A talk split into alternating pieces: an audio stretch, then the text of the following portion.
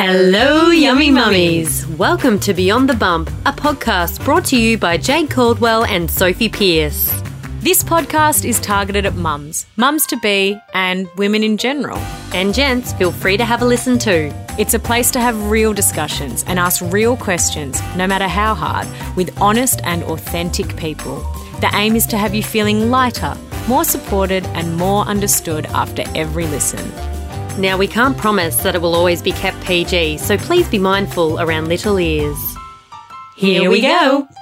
Hello, Jade. How are you today? I am really tired. You are shot. I am, but I'm here. Do you want to start off with highs and lows of the week, or do you want to start with our fresh new segment? Oh, let's let's go with the segment. I'd love to hear it. So last week, live on air, you lumped a new segment on me, which was what's it called? Rude or Rude fabulous? or fabulous? And you use use use Oh. you used an example of an old lady that yelled out to someone that they had to untuck their camel toe down the street. Now, one of our beautiful listeners has sent in her rude or fabulous. And look, there's a common theme happening here. It seems to be old people who think that they can say Yes. whatever the fuck they want when they want. Old man yelled at me he needed sunglasses due to the glare from my white legs. Oh. Why? I don't get why. Hang on. Is that rude or fabulous? That's absolutely rude. There is nothing fabulous about yeah, I, that. I agree. That is rude. He's going in the rude basket. But why do the older generation feel necessary to tell us things like that? because the, I just don't think they care anymore. But I remember my husband's dad a few years ago when, oh, before children, where I was real, like, you know, conscious of my body and blah, blah, blah. I walked in from being overseas and he's like, oh, Jade, you've put on weight. Yeah, yeah, yeah. You look good. You look like full. And I went downstairs and burst into tears. And Harry had to go up to his dad and go, Dad, you can't say that to a girl. Like, that's not nice. He goes, Yeah, but that I like people that are full. And I was like, Okay, just stop. Stop it. That's like you hit me up when you were like, every time you tell me that I look well, I think you're Yeah. insinuating that I've put on weight and my face looks fuller. you look well. you look well too. anyway, I'm doing a Swifty back on you, and I'm telling you that I went rogue and created a new segment too on our Oh. Instagram stories during the week. We have two now. We have two segments Yes. now. We've gone from none to two. And this segment is mum hacks, but we don't want like boring mum hacks. We want those mum hacks that are like, Wizardry. or no, no, they're like, I'm kind of embarrassed to even tell my mum friends I've been doing this. Oh, like yeah. things that are like really handy, but potentially frowned upon by Yes. society. And my favorite one was pushing the pram with the sun purposely in my bub's eyes to force them to shut asleep in record time works every time, has never failed me. I Okay. love that. A round of applause to her. That is brilliant. Absolutely brilliant. Have you done that before? I have done that. I've done it a few times. And when they're newborns, you're like, oh, yeah, you'll be right. And they do. They have to close their eyes and go to sleep because they can't. So, guys, send But- us in, slip on into our Hang on. What? That also goes into rude or fabulous. Is it rude or is it fabulous? I think it's fabulous. That is fabulous. Boom. So, ladies, send in any rude or fabulouses you have this week or any cheeky little mum hacks that, you know, maybe are frowned upon, but we will find them incredible. Now, Jade, hit us with your highs and lows. You have had an eventful week. I've had an absolute berry of a week, but I've also had an absolute ripper of a week. So we started. Tell us you're Australian without telling us you're Australian, Jade. Righto. I went to Brisbane. I went on a two night date with my husband. We had an absolute ball together. It was so nice to reconnect with each other. And it's funny because it is just before we're about to talk about our relationships and go into that. So we recorded this before this conversation. And it's just been really nice to have a shitty week of like niggling at each other and then go out and have pure time without children to have you know, funny conversations and have time to appreciate each other again. And you're like, oh, that is why I love you. Be That- reminded I- why I you know choose why to I- be yeah, with that person. Exactly. Yeah. So it was awesome.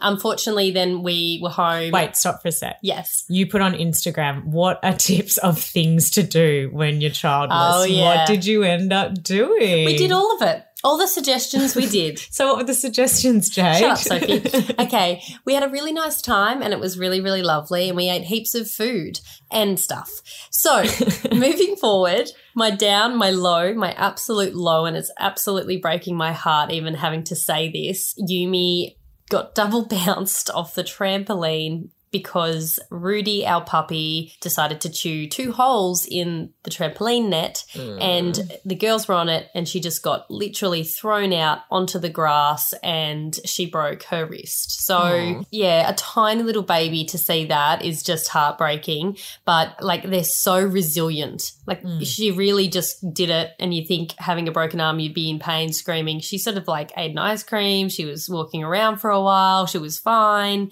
and next minute, yeah, she has to have a cast on for 3 weeks and here we are. So are you just gonna feed her like beige foods with no sauce? Like how does a two year old have a cast for three weeks without it just being a filthy mess? It's going to be, and this is it. She's a third child. She's an absolute bush pig anyway. So she has, she has already have the girls have drawn. bush pig, I just snorted.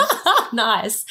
The girls have drawn crappy texture things all over her cast, and it, there's dog hair on it. Like it's all just. the things you are gonna find under there when that thing comes I- I off is gonna be But it, it breaks my heart because she does she, like she's pulling it down to say off off, and I said no, babe, it's it's it's broken. Just leave it on. Hmm. So she's got to have that and get used to it. But apparently, from what all the doctors have said, that you know, if there's any time to break a, a bone, it's when you're two. Oh, fabulous. Yeah. Well, that's a little icing on Hey, the uh, cake. actually, when we did the Beyond Play segment with Fisher Price, I remember someone wrote in their daughter or son broke their arm, and then they went and got the cast off to celebrate and went up the coast. And as soon as the child got out of the car, No, it, the poor parents, their child had had hip dysplasia, and so they had their they'd had their hips braced for the first however many months of life, and it was they got the brace off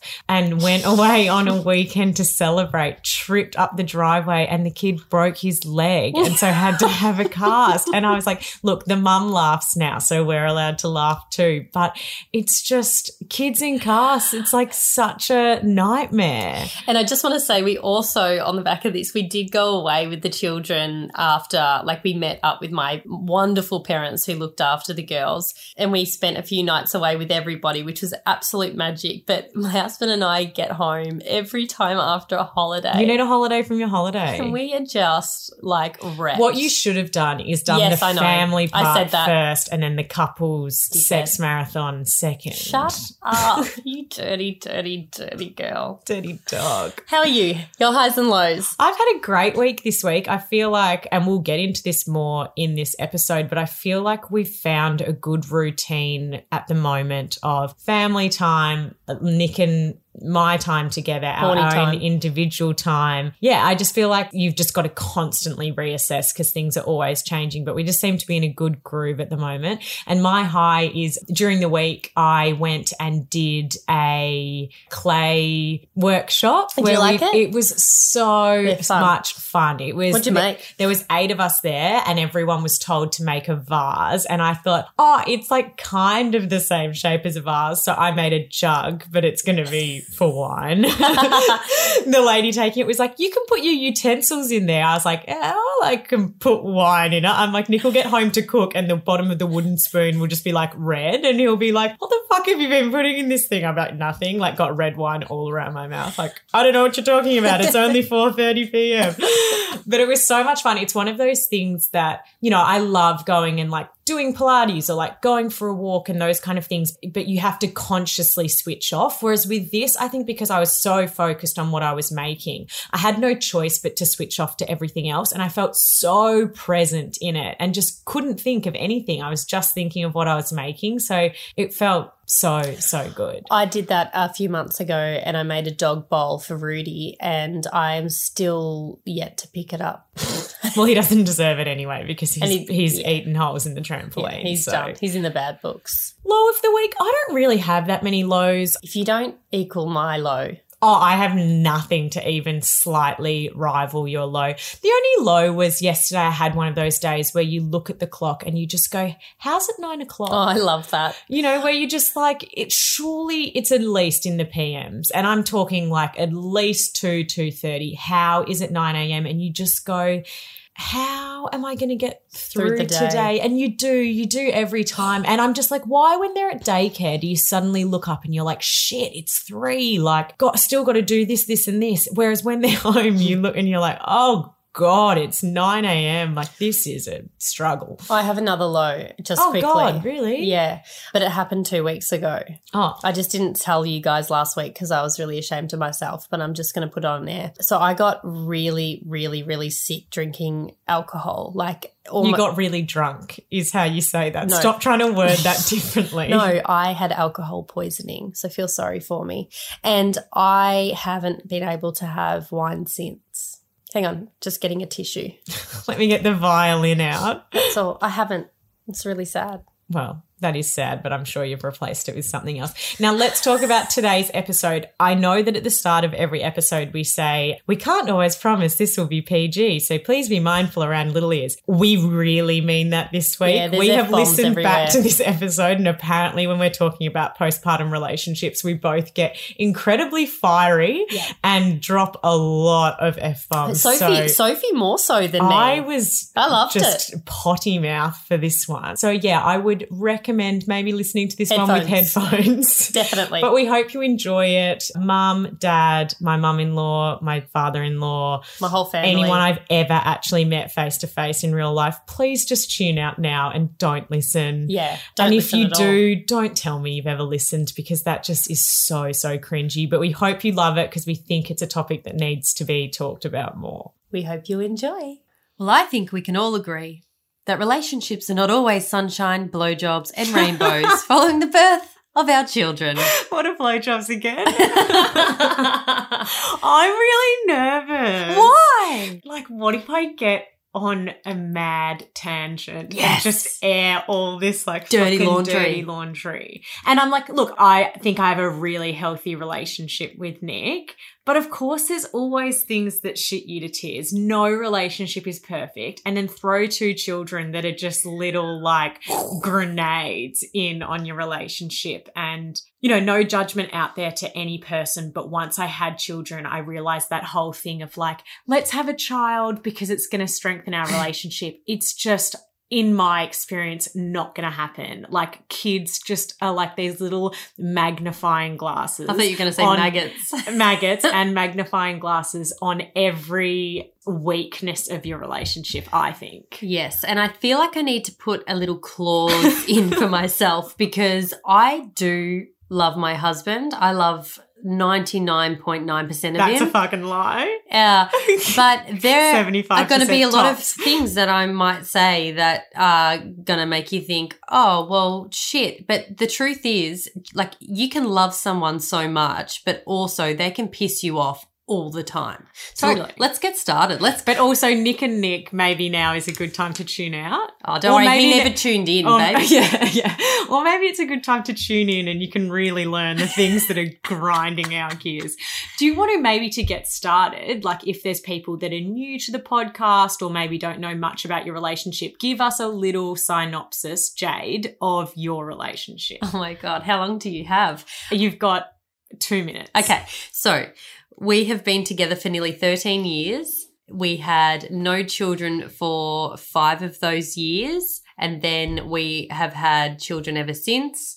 We have three children, and the dynamic of our relationship has been a mild roller coaster. It has not been one of those epic, you know, joker rides where it's highs and lows, but it has just gone a few loop de loops. and so has mummy, got a bit loop de loop. and um, we have really channeled and done our best to navigate through this relationship parenting, I guess, balance. And right now, I'm like wanting to literally just go berserk at him. Like, this is where I'm at. But it's just really interesting because even though I know that deep down, there is so much love and like I don't know respect and th- I guess there's so many elements that I love about him that they outweigh these annoying shitty crappy things that happen. So And what are you wanting to go berserk on at the moment? Oh, he's just really pissing me off. He's just frustrating. Like it's school holidays, and I find, and someone wrote this in as well, and I completely agree. There's something that men, and I don't know, not all fathers do it, but particularly my husband, he revs my children up Mm. and it's so unnecessary and it Mm. makes them have tantrums and it makes them have a meltdown. And I'm just standing there going, we could have avoided all of that. Mm. Like all of that could have been avoided if you just didn't open your mouth Like or you you didn't feel pat like- her head five times. She Yeah. didn't fucking want it done once. Don't do it again. It's like we chose not to have a fourth child, so stop being the 100%. fourth child. Yeah. But that's what he's doing. And it's, I see it so much that I'm just like, oh my God, I'm going to have steam out of my fucking ears. yeah. But anyway, what about you? You've got two minutes. Tell me. Okay, so Nick and I met when we were 20. We got married when we were about 25. He was one of those people that I had just come out of a relationship two weeks before we got together. And he was one of those real relationships where I did not want to meet someone, but Mm. we couldn't deny what we had. Like I was like, I'm not ready to date. I'm not ready to get into another relationship, but we just couldn't not. And we were living together within a few months. Like we've always been very I would say I'm more codependent than he is, but like we've always spent a lot of time together, which is amazing, but then also obviously has its cons. He was never that fussed on getting married. He would have literally put a child in me from day dot if I'd let him. Um, but because we were so young, I was like, oh, why don't we just get married first? Have a party before we have kids. Let's do that. And not because of traditions or religion or anything like that. And we got married. And then, yeah, we've had three pregnancies, two children since then. And yeah, he's, it's a funny one. And I'm sure we'll get into this. We are so different. And I think Nick and I, Yeah. and I think people, when they first meet us, think we're quite similar. People often think I'm a lot more relaxed and chilled than I actually am. Jade knows I'm not necessarily relaxed and chilled, but he has been described by people before as a walking Valium. And that is great because he has a really calming nature about him. But fuck, it is so annoying. Like I'm a let's get shit done, mm. which is bad at times because sometimes we should just rest and relax and not everything has to be about being productive. So yeah, we're we're a funny Well, it's mix. a perfect mix, isn't it? You've got Perfect at times and not perfect Yeah. at other times and and we'll get into love languages and that kind of thing but he's super affectionate and I'm not particularly affectionate he's a lot more sensitive than I am um yeah so should be Woo. interesting but I would say I would say like generally we have a really good relationship and I also think it's going to be quite interesting because you and I have such different Mm. relationships like you and Nick are you know, like you yell and fight, mm. but it can be productive at times. Whereas Nick and I, we don't yell. We don't, we have disagreements. We do not fight like that. Like Nick would find it really disrespectful if I raised my voice to him and, but he would never do that to me. So it was so funny Yeah. when we first started spending so much time together.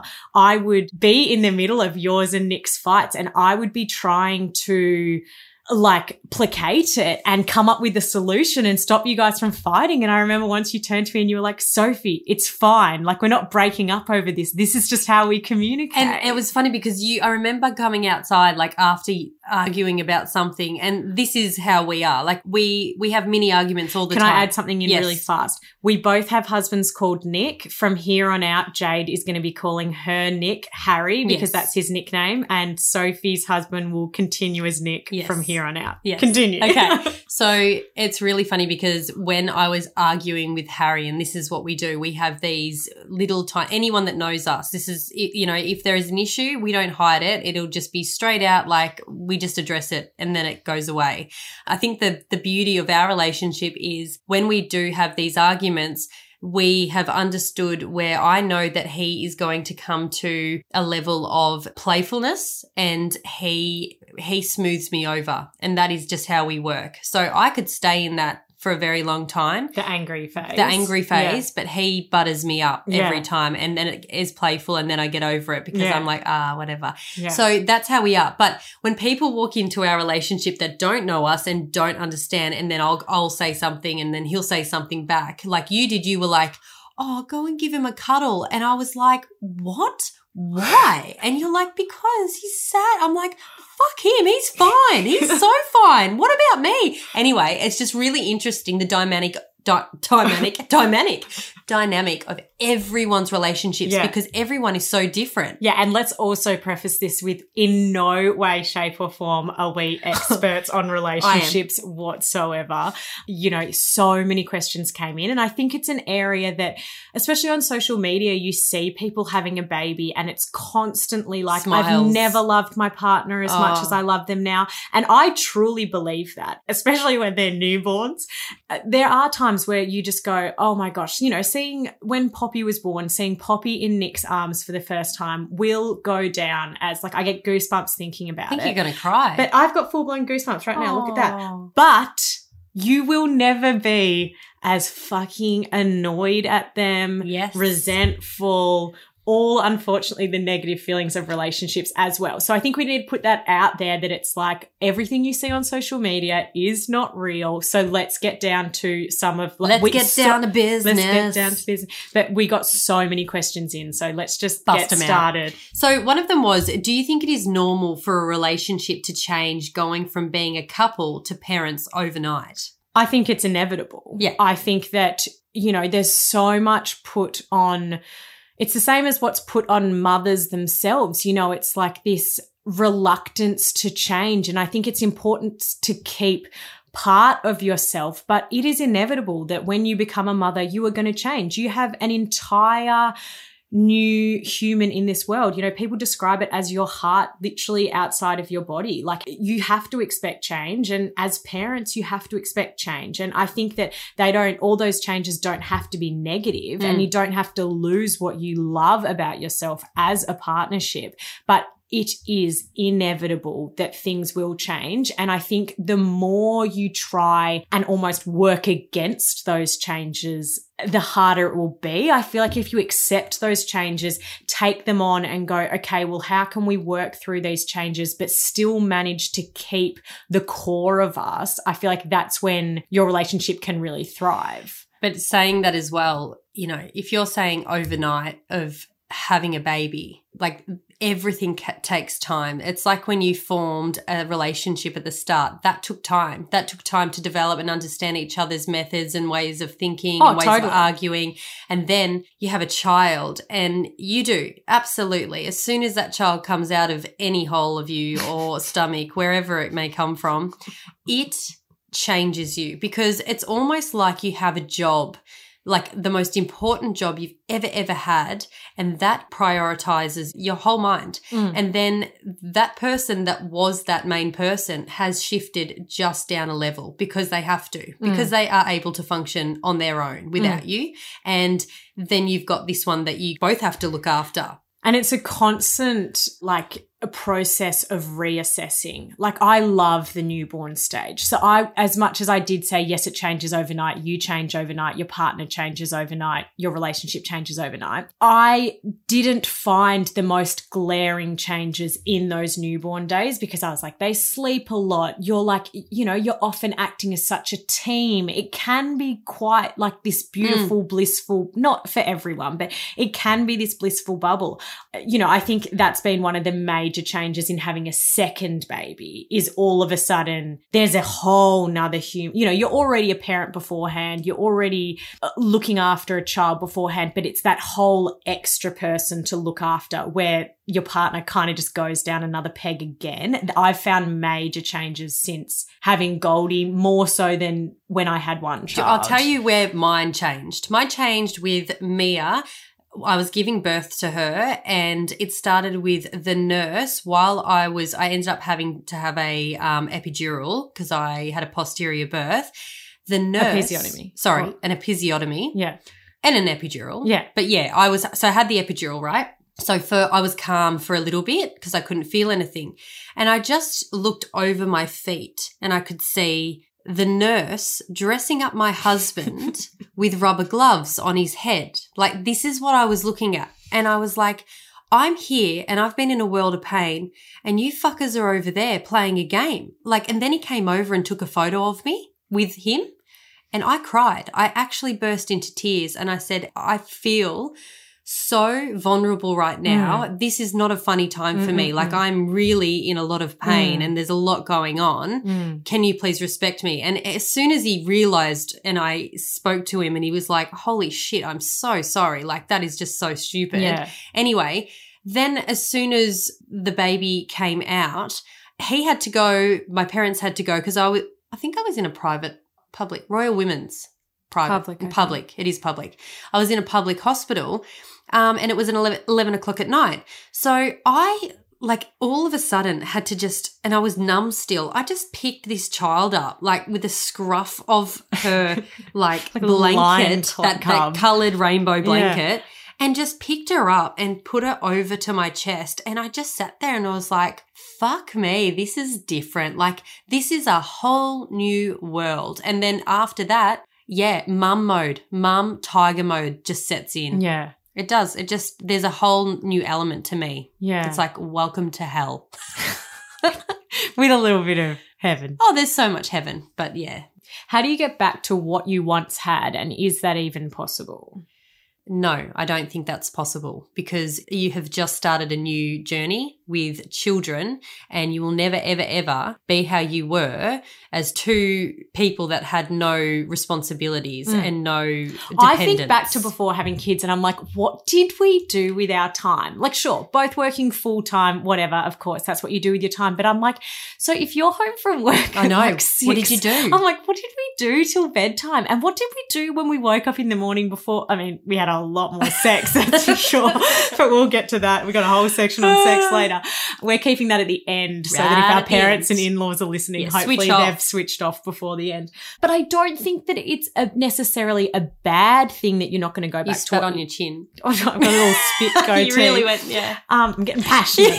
Go, Um, girl. I, I don't think that it's it's a bad thing that you're never going to go back to what you had before. Like I look back and I'm like, I feel like at that stage, I never truly knew what love was, you know, and I never felt for Nick the way that I can feel for him at some times now. So I don't think it's all gloom and doom that you're not going to go back to what that is. But I think it would be naive to think that even when you're empty nesters, your relationship is going to be what it was before you had kids. I think that you, you need to, instead of waiting for that to happen, I think you need to work on this new relationship. I remember being 38 weeks pregnant and I was just about to give birth and I laid there watching all the one born every minute. Mm. And I remember saying to my husband, I'm so bored. I cannot believe that was like the last time I said I'm so bored. And this is the other thing with parenting. So as soon as you have a child, mentally, you are always, does not mean if you are trying to or not, you are subliminally always or subconsciously always thinking and worrying about somebody for the rest of your life. Mm. And this is not like, wow, a contraception for people to like listen to this and not have. I feel like most people are listening to this. It's too Yeah, late. it's too late. You all have kids and you're all in this with us. But yeah, I just feel like as soon as that happens, you can never switch off. So I just feel that even when you are having quiet time or you get that random hour to yourself, you're not really just soaking in that show that you're watching. You're thinking of like all the other things, or then what everyone says on Instagram. You go to bed and you start scrolling photos of your children because Mm. you miss them at night. Like, this is what we do. It's Mm. just, it's so lovely to love someone and have that, but, But it's, it's also exhausting. exhausting Yeah. And it is. It's just a different type of love. Like when my husband's away from me, I don't scroll through pictures and I'm like, oh, but look at his little smile here. and look, like, it's just such a different type of love. I think you realize that, like, I love my husband so, so, so much. It is not unconditional. There are things my husband's could, my, my husband's. Wow, she's my got more than one. There are things that I my did. husband can do that would make me leave his ass. It's not unconditional. No. Do you agree? 100%. But I think when you're getting married, you're like, I vow to be with you through everything. And it's like now I'm like, I do not vow to be with you if you royally fuck up. If you piss off, yeah, if you piss me off, I'm out. I'm done. the amount of threats I've given. So someone actually wrote in, we don't know how to be partners or a team anymore. We just sound like angry flatmates and I can't seem to get out of mum mode.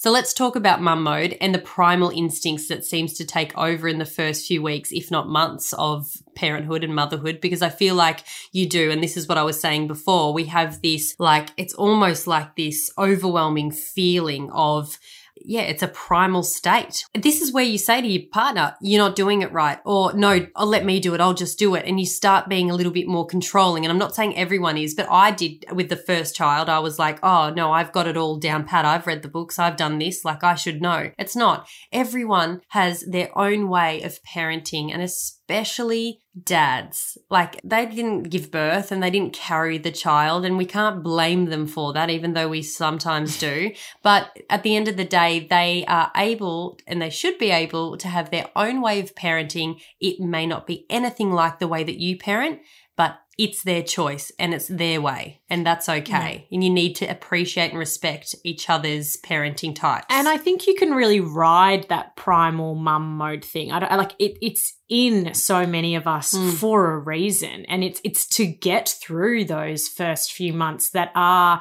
just a crazy, crazy time. But I think that so often partners can feel so helpless in those first few months and i think that's what so often ends Mm. up with those feelings of feeling like roommates is because they're suddenly lost in their new role they Mm. don't know where they fit in in their own home so i think that relinquishing some of that power and that control over the baby is so helpful for you mentally, for your relationship, and for your partner to feel like they do have some form of role in the home. yeah, agreed. How do we navigate our expectations? And someone said, for example, how much is too much to ask of your partner after a day at work? Ah, expectations. Our most love to hate word on the potty. Look, obviously, this is each to their own. I have had a huge lesson of learning my way of dealing with people and relationships over the past few years. And I guess for me now, where I'm at is you need to understand where your max capacity is. So for me, I know now the amount I can do in a day. And if I can't do any more than that, then I have to. And this is just how I am. Then I say to my husband, you need to do this, this, and this. So some people probably may not even fill their cup right up and then explode and then ask for help. Some people might just say, you know, I'm going to fill my cup a quarter of the way full and then I'm going to ask for help. Realistically, that would be more beneficial for me because I wouldn't explode and we probably wouldn't have these arguments that we were talking about at the start because I would have already expressed it. So communication is absolute key when it comes to my relationship. If I do not communicate and I just keep on going, then I start getting in this foul mood because I'm like, I'm cleaning, I'm doing this, I'm doing that. And then I get so exhausted that I just fall apart. If I actually say to my husband, Hey, this is what I've got on today. What have you got on today? I need help doing this, this, and this. Where can you help me out? and he will pick parts and he will do that. But it's like retraining my mind to wake up every morning and say, I have to think like this for us to communicate and work better because we've got three children and I can't afford to get into this rut every time Mm. and then everyone else fall apart. So it's almost like I have to teach myself to be like that so we are all working Mm. well. And I think in those early days, it's so easy to fall into the habit of being resentful when your partner leaves for work and Mm. has had the day at work. And I think once again, like I'm sure we'll come back to it so many times in this episode, that communication is everything. If your partner has never spent a prolonged amount of time with the baby on their own, they can't fully understand the toll that is. So you either have to show them by leaving the baby Mhm. with them for a while and for them to work out, wow, it's not just about sitting here and watching them while they nap, or you really need to explain what it's like. And, you know, if you sit down and you explain it, that they are going to real, I mean, it's bad if any of them fully think that all you do is sit around all day, but they just may not understand the gravity of what you do day in, day out. And having these conversations, it may open them up to saying, like, I remember Nick, he didn't feel resentment, but he just wished when he went off to work that he could stay home and be with the Mm. baby. So here I was dreaming of being able to get dressed up in the morning, go out, speak to adults, come home, you know, like eat my lunch with two hands, come home when I wanted. And all Nick was doing at work was counting down the minutes to get home to us. So if you have those conversations, you realize you know, and that's what's led to us kind of working out a life where we both get to do both because neither of us want to miss out on being able to work and neither of us want to miss out on being with our children either. So Yeah. it is just all about communication. And I think giving people a chance to kind of like turn off before you throw them straight into parenting. So if your partner has had a commute on the way home, then like they've probably had that chance to like decompress after work. If they're working from home and literally like the second they come off a call, you're like throwing the baby at them, I feel like that's when it can get a bit narky because they haven't had a chance to like transition from one role to the other. Yeah. Yeah, no, I agree. But with that freaking word, expectations, you've just got to lower them. And I'm not saying lower your standards of your husband and lower your standards of life. I'm saying lower what you you are expecting because as soon as you expect something and it doesn't happen you're automatically going to be disappointed Mm. so if you literally remove that thought and like don't expect him to come walking through the door with a bunch of flowers and he'll have dinner sorted and he's like gonna you know laugh and play with the kids. Expect him to come in really tired have a hard day expect him to go and have a shower and then when he comes out i guess a realistic expectation would be join us as a family then play with your kids. Like i just feel like you need to have a more realistic way of approaching parenthood because we all have to be mindful of one another and it goes both ways. I'm not saying that we have to be all thinking of what they're doing.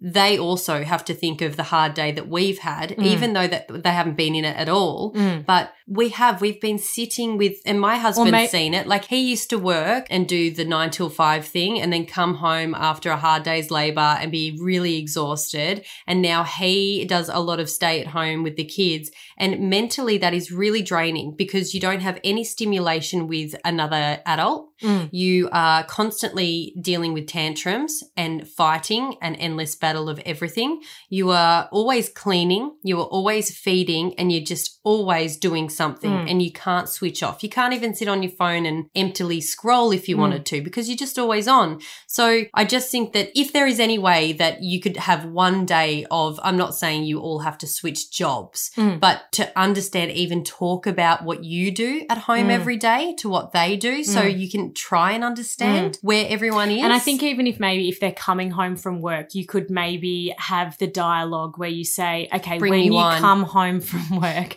bring me wine.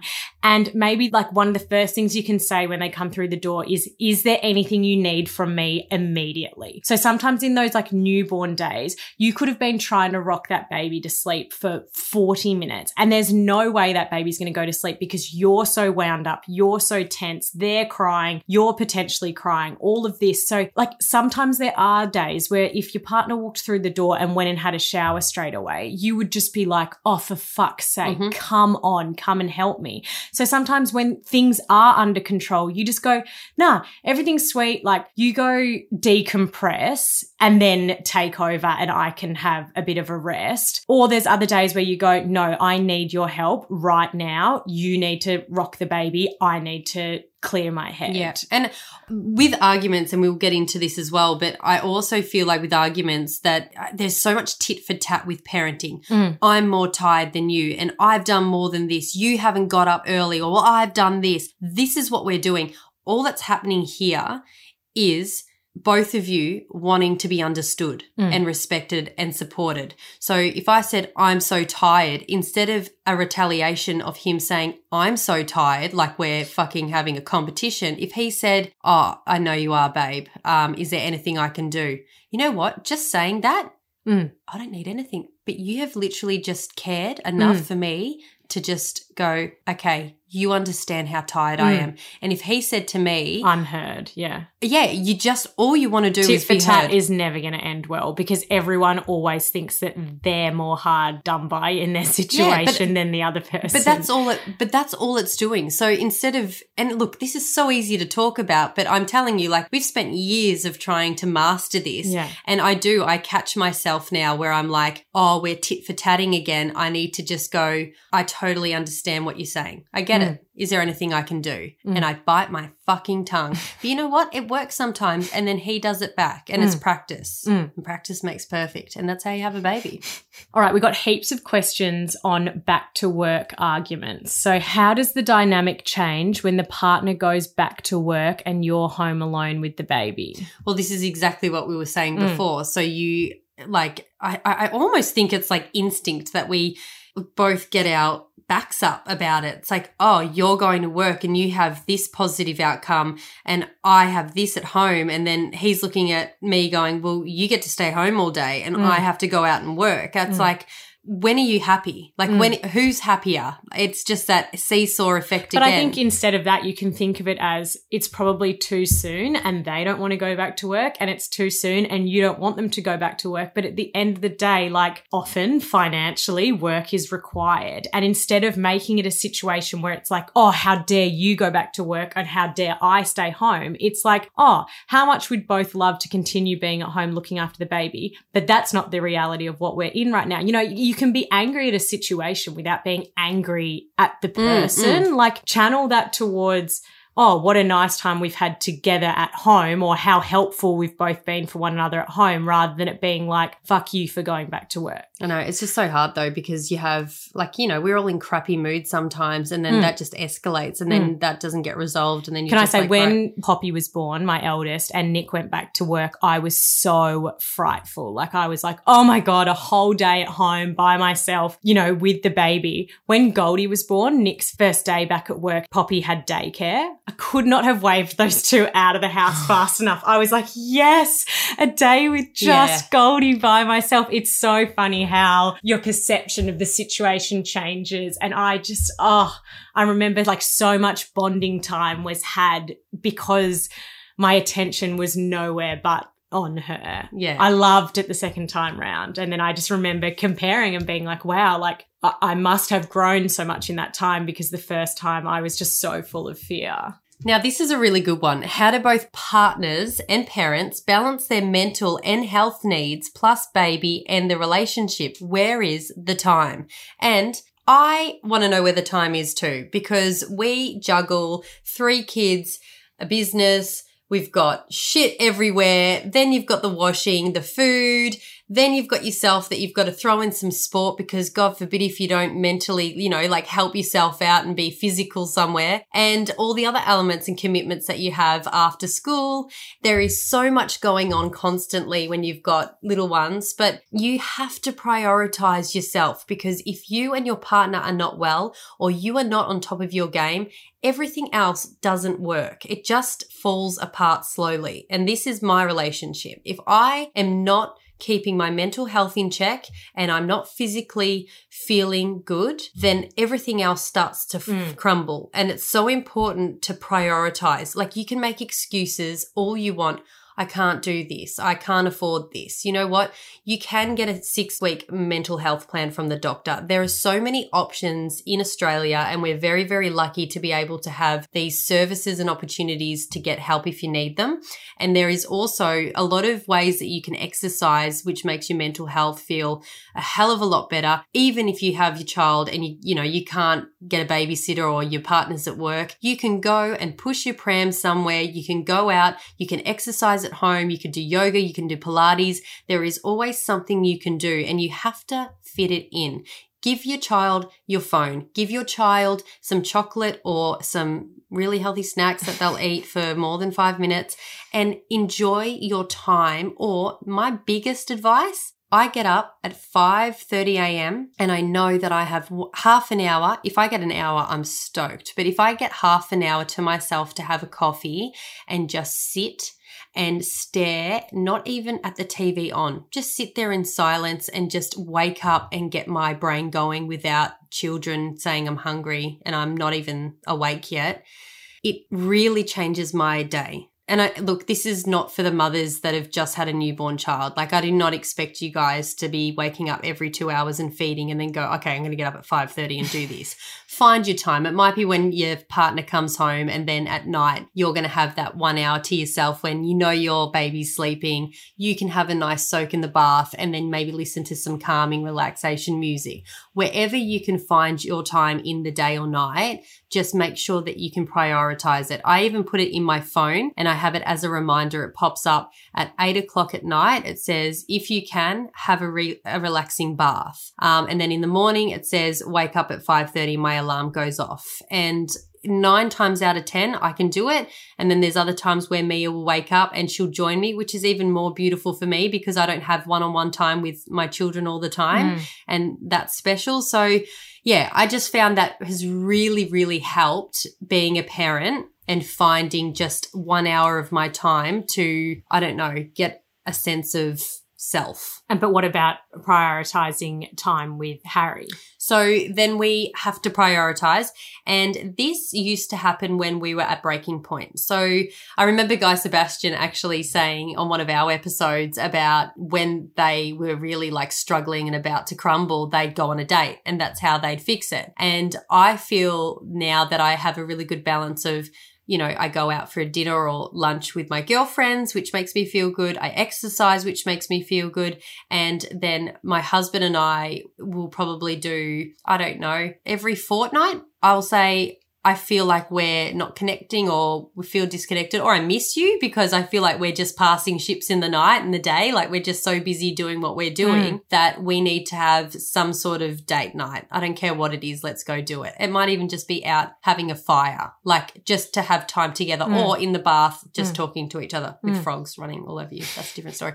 But yeah, that's my way of. Yeah, I think coping. that's the biggest change when you have kids is your time together suddenly becomes so conscious, right? Rather than it just naturally happening before you had kids. I feel like once you have kids, it is something that does require work, but not necessarily in a bad way. And yeah, Nick and I very much used to be, you know, wait until we're feeling disconnected and then we'll go on a date night. And look, we've just started a thing and I know it's a luxury and we can do it because you know, uh, our kids are like ever so slightly older, like three and one rather than having a newborn. We're trying to get a babysitter once a week. And even if it's just for two hours, so mm-hmm. it's not like a huge investment, we found it helps so much because we can go, let's go get takeaway and sit on the beach for two hours. Let's go for a swim. Let's go and have a sauna together. Let's go, you know, little things like that rather than it being, let's have a date night once every six weeks. But there's so much pressure mm. on the date night and how many times have you been on a date night? It gets to like seven o'clock. You've both finished eating. You're both yawning. Yeah. You're like, you're just like, I'm ready to go home now. But if we go home now, the babysitter's going to be like, what the hell are you doing here? Because we're doing it more frequently, but for shorter periods of time, there's no pressure on the date night itself. And what actually inspired me to do it was we'll be chatting to Kate soon, but one of the hosts of We Don't Have Time for This podcast, she said that um, when they were in the UK, they would get a babysitter once a week. And it meant that they just knew that mm. there was that time to connect. And then another thing that I find great is a shared calendar because then you can both put in what you've got on and then you both know where there's time for you guys, where there's time for you as a family, where there's time just for you as an individual and you know how one another's weeks are going to look. That has been a game changer. And I remember you telling me that because I needed a way of like more communication. My husband is a list man. He loves lists. So mm. If it's there in black and white, it's like he can deal with it. He mm. can cope with it. And I'm the same. Like as long as it's locked in and I can go, okay, what's happening today? Oh, it's all in there. And you know, if as soon as I have something, an appointment and he needs to pick up the kids from school, it's in there Mm. and then he can do that. The other thing that came in was how do you find a babysitter? Because a lot of people have family around and some people can't afford babysitters. I think someone was mentioning how they find one and feel comfortable with a stranger looking after their child. Well, I think word of mouth is Yeah. best. And yeah, I think that's like the best way to go. And I think starting off with something small, like it's almost like trial type thing. Like get them to get there half an hour or an hour before you have to get somewhere and just say, Oh, I'm just going to get ready while you're here. And then you can kind of see how they interact with your child. And if your children are old enough, I just flat out afterwards say to Poppy, like, how was your time? What did you do? Did you enjoy your time? Like the babysitter we have right now, Poppy loves. She asks, like, you know, when that person is coming over again and stuff like that, which is great. That's like, I think you can, obviously, if they're a baby, it's different because they can't tell you if they had a good time with them. But just, you, I feel like you can get a vibe for how they Mm. interact around your child. And I think word of mouth is the best thing. Yeah. Another thing that I would say about prioritizing relationship is I think that I don't think there's anything like wrong with TV or anything like that, or like, you know, with being on your phone. But I think so often we go, we don't have time for our partners. But then, you know, if you look back on the amount of series you've watched in the past month, it's like, you know, I'm not guilting people for watching TV because you need switch off time too, but sometimes you just have to reallocate that time. Like this week, you know, that Nick and I were having some moments where we didn't feel as connected. So we were like, okay, daylight savings has changed. So the girls are going to bed earlier, which is great. Why don't we just sit up and play Scrabble? Cute. And then, you know, like you're still, you don't necessarily have to talk the whole time and, and that kind of thing, but you're actually like having banter, making eye contact. It's not just like an hour and a half goes by and you're both sitting on the couch, not talking, double chins, like scrolling your phone, you know, Yeah. like I think just little things like that yeah. can really help without having to get like fully physical or pay for someone to look after your kids or pay to have an elaborate dinner. Yeah. And you know, you know is great. You know, it's great too. Monopoly can get a little bit fiery if your relationship is already a bit testy. Oh my god, Harry and I we played Monopoly with Mia and Billy like a few months ago and we we're competitive. We're all competitive. Anyway, the two girls like fell asleep and we kept playing. And Mia had so much money and so many houses. She ended up winning in her sleep. It was hilarious, but we didn't stop and we started arguing as we do. And it was just the funnest little memory that I have because it was just something so small that ended up being so meaningful. yeah. And yeah, it didn't cost a thing. Yeah. And you don't get, I just don't think you get that by like munging on the couch. No. All right, let's talk about sex, baby. Let's talk about you and me. Let's talk Mum about and Dad, please turn off the podcast. let's talk about, okay. What is the most common time frame that women start feeling intimate postpartum, Sophie? Oh, I don't think there's any right or wrong. I think that's so individual. It's never. And I actually felt so different from Poppy to Goldie. Actually, when I was pregnant with Poppy, I was so sick that I had zero libido mm. whatsoever. Like, I, like everyone's like, "Oh, how do you navigate like having sex when you're pregnant?" I'm like, I just don't. Yeah, like, hell yeah. I reckon I probably had sex like five times in the whole pregnancy with Poppy, maybe even less. But actually, after having Poppy, I think because in comparison to how I felt while pregnant, I felt so great. I actually had quite a big libido after having her, you know, obviously after everything had healed. But after Goldie, I really did not get that like Sex that drive. urge or that no, but like for it to be more than just like a servicing act until until I got my period back, which was ten months. Well, that's hormonal, isn't it? Yeah, totally. I just had this absolute plateau the whole time where, you know, like, because often during your cycle, you like, Yeah. you know, when you're ovulating, because you're like, oh, all of a sudden, yeah, that actually sounds like a really Yeah. great idea, you know, whereas I was just kind of like indifferent to it the whole time. Like, I could do it and I enjoyed it when I did it, but it never was something that came up in my mind as like, hey, that would be a good idea of something to do until yeah, 10 or so months after having Goldie. What about you? Honestly, it is each to their own. I don't think you even need to even think about having and worrying about sex because mentally I had thought when I had Mia and an episiotomy, which is cut from the side of your butthole to your flap hole. No, it's not. But anyway, You know what I mean. Yeah. And the thing is, I mentally was like, that is not okay in there. It took a long time. It took, you know, months for me to, you know, gear myself up to try and have a crack. And I think that you can do so like you you don't have to feel guilty for not having sex. You mm. guys have just had a baby. Like there's a lot going on. But you can be I don't know, there are like you can have oh my god, I can't even believe I'm saying this, but I mean like you can have foreplay, you can have you can do so many other things that you can get away with not having sex with your partner, I think. Like Yeah, but I'm one of those people, if I'm not in the mood for sex, there is no way I'm in the mood for anything else. Oh, Whereas I was talking to a girlfriend the other day and she's like, oh, oh my God, I can't believe I'm saying this. She was like, oh, I didn't feel like having sex, so I gave him a hand job. And I was like, oh my God, that is so much energy and effort. I would rather just have sex and get it over with. Yeah. How do you get back into the sexual rhythm with your partner when you are not comfortable or confident within? I think this is so communications everything with mm. that because I think you will be surprised at how incredible, beautiful, stunning your partner still finds you.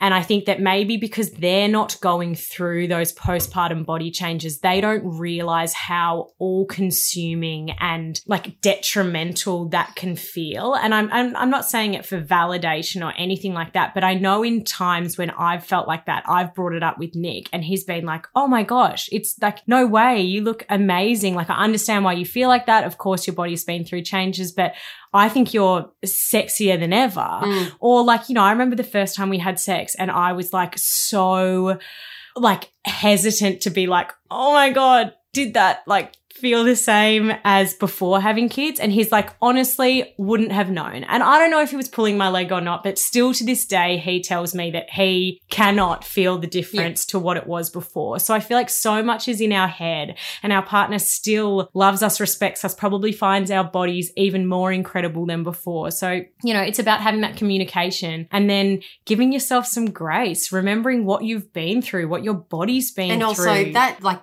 the person that you're worried about, they've been with you through birth and they, you know, they love you. Well, you'd like to hope that they love you, but they're not like I look at my husband and yes, I'm lucky he's very good looking, but that is not why I get sometimes turned on by him sometimes. because of the way he looks. It's because of the way he acts. Mm. So if he says to me, a compliment goes a long way, right? If he says, like, if I'm walking around the kitchen, which he always does this, like most mornings, he'll go, Oh, you look really good in that. I'm wearing the ugliest effing Mm. bog catchers you've ever seen, but he will always randomly throughout the day compliment me. And that does give me a confidence boost. But I think part of that, and I think it's so important, is love languages. Yeah. I think before you have kids, you can, you've got all the time in the world to kind of like service your partner in the way that they Wow. like ah. to be serviced. And I don't mean just sexually. I mean like you've got all the time in the world for compliments and acts of service and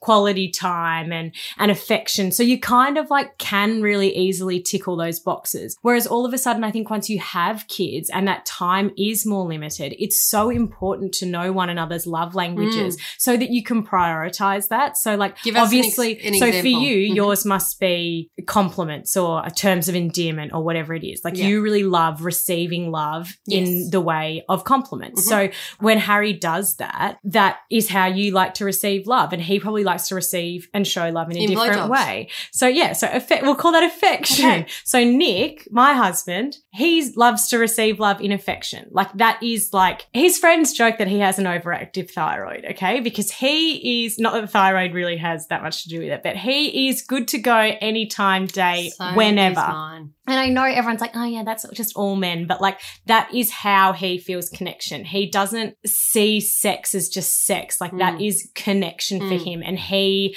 kind of needs that to feel loved Yeah. and not in a misogynistic way at all. That is like his connection, his bonding. Yeah. Whereas that's one of the lower things on my list. I don't prioritize that. I think I like acts of service. So like if I come out to the kitchen and Nick's cleaned the kitchen, like Oh. taking the bins out. Hallelujah. It's like put, it's like put the wet floor out. Like that is my Girlfriend, shit. Give me a high five. and, and quality time. So if someone really respects my time Oh. and and ma- like if Nick books dinner and books a babysitter without me, like that is me just like Oh. fireworks firing. So I think that because your time is so much more limited, it's so much more worthwhile to put your energy into ways that they actually want to receive love. So I know now that like Nick doesn't care what the house looks like. So if I think that like I'm going to impress him by the house being spotless, like I'm wasting my time. Like I'm doing that for me. I'm not doing that Yeah. for him or like When he walks You know, he doesn't- have sex with him, and when he, when you walk in, have, a clean, house, fucking Yes, and Yes. book me a date night. Like it's just, I think that yeah, as your time gets more and more limited, you need to prioritize those things. And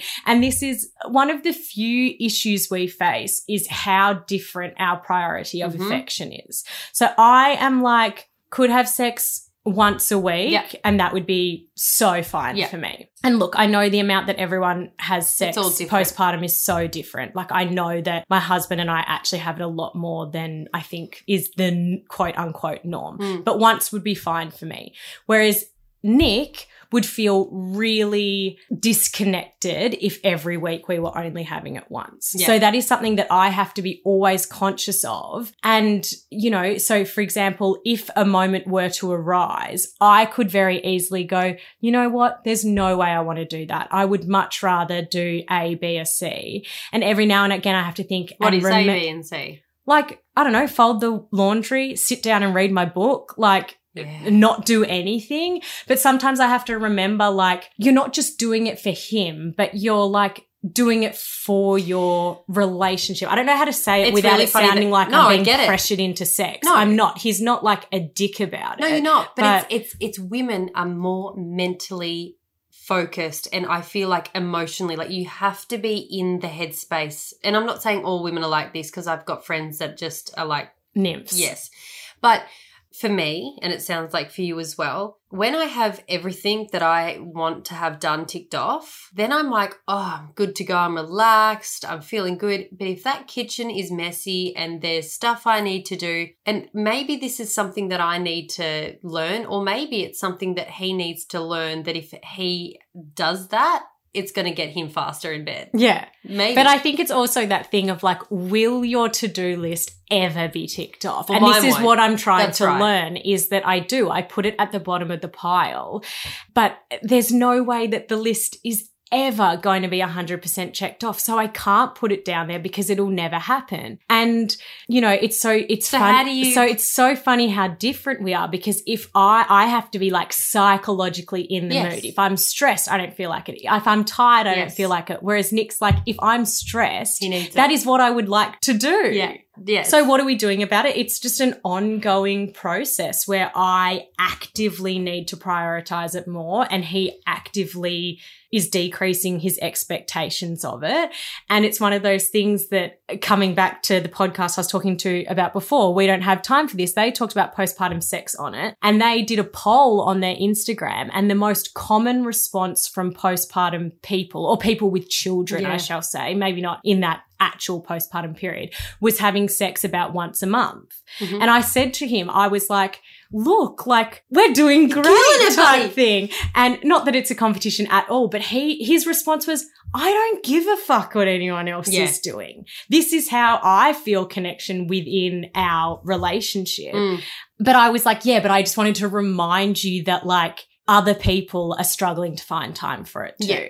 And we are. We all are. And it is just if it is important to both of you, then you or one of you, then you have to find time Yeah. and make a way to make it work. Yeah, and, and that's such a good way of putting it. It's not that I feel pressured into doing it, but I would hope that he res- things that I put an emphasis on, I would hope that he respected that enough to help me with Mm. those things. So I guess if he puts an emphasis on that, then I Yep. respect him enough to do that too. And it's funny because we have these discussions where I'm like, I don't want you to come home at like lunchtime when the girls are napping and for it to be like a, you know, like I was like, that's offensive that you come in and then you leave. And he's like, see, to me, that's like the highest form of flattery.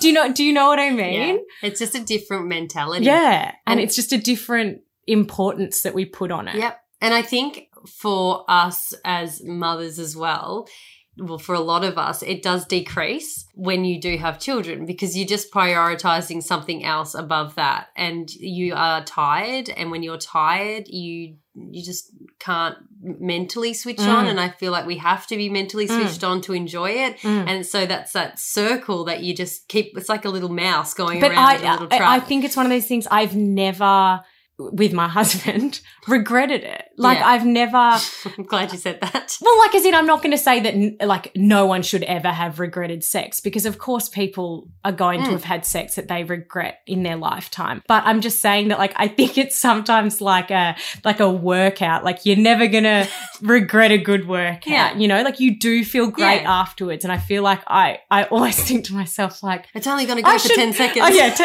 I should do that 10 second thing more often. Give him some credit. It's at least two minutes. Oh, good on you, Nicky boy. What do you say when Harry constantly wants to have sex, get jiggy, and you have zero libido?